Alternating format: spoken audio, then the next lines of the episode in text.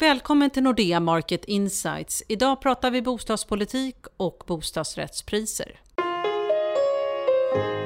Hej Annika! Hej! Regeringen har bjudit in oppositionspartierna till samtal om bostadsmarknaden och första mötet hade de förra måndagen. Hur blev resultatet?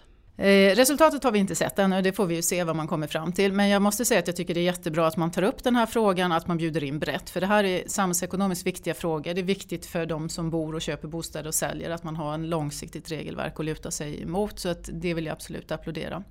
Man lyfter fram ett par olika punkter och en av de som jag kanske tycker är de viktigaste det är att det är viktigt att kommunerna lämnar ifrån sig mark så det finns en möjlighet att bygga. Alltså påtryckningar på kommuner och gör inte kommunerna det så hotar man med att man ska lyfta upp det på en högre nivå, det vill säga statligt och det tror jag är viktigt.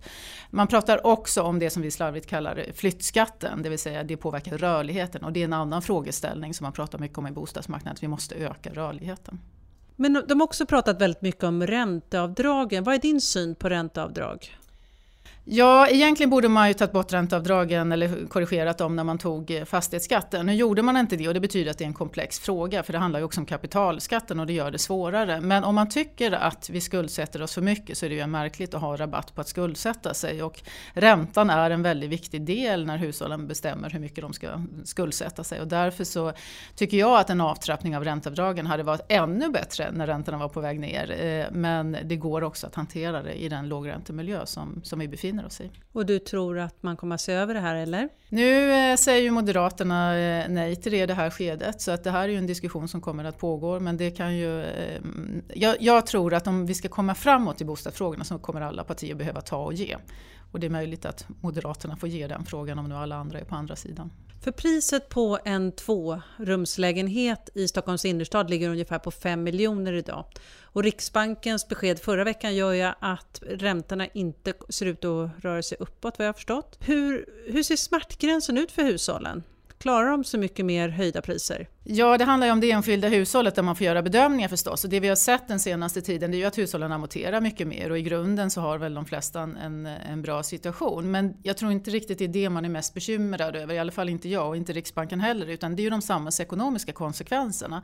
Om vi får en bubbla som spricker så får det mycket allvarliga effekter på tillväxten via arbetsmarknad och lägre konsumtion och investeringar och så vidare. Och det här tar mycket, mycket lång tid att reparera och det är ju det man till varje pris vill undvika. Och jag tycker att skulderna har ökat allt för snabbt en längre tid. Och, och det är en varningssignal. Och skulder kan inte öka snabbare än inkomsterna år efter år efter år och därför behöver vi se över systemet. Tillgången på bostäder kan ju ses som den bidragande orsaken till prisökningen givetvis. Men regeringen gör ju stora satsningar, 5,5 miljarder i år och 6,1 miljarder de kommande åren.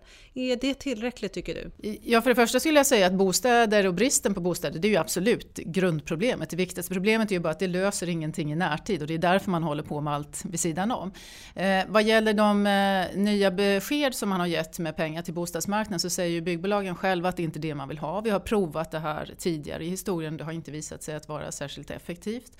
Eh, jag tror om igen att eh, de frågorna som man lyfte i det här mötet vad gäller till exempel marken och eh, rörlighet på bostadsmarknaden, att se till att man utbildar folk till, till byggmarknaden är viktigare frågor än de här investeringsstöden. Och då kommer man till den viktigaste frågan för hushållen. Kommer priserna fortsätta uppåt 2016? Ja, vår bedömning är att eh, om vi nu är inne i en period då räntorna ut mot hushållen, alltså bolåneräntorna sannolikt har bottnat och inte fortsätter ner. Eh, då är ju det en, en oerhört viktig parameter att ha med sig. Sen får vi förmodligen amorteringskrav och disponibelinkomsterna de utvecklas okej okay, men, men inte mycket mer. Och det gör att vi tror att priserna stabiliseras runt 0 till 5 procent. Och det är väl egentligen precis det man önskar för vi vill ju inte ha något ras eller någon sättning.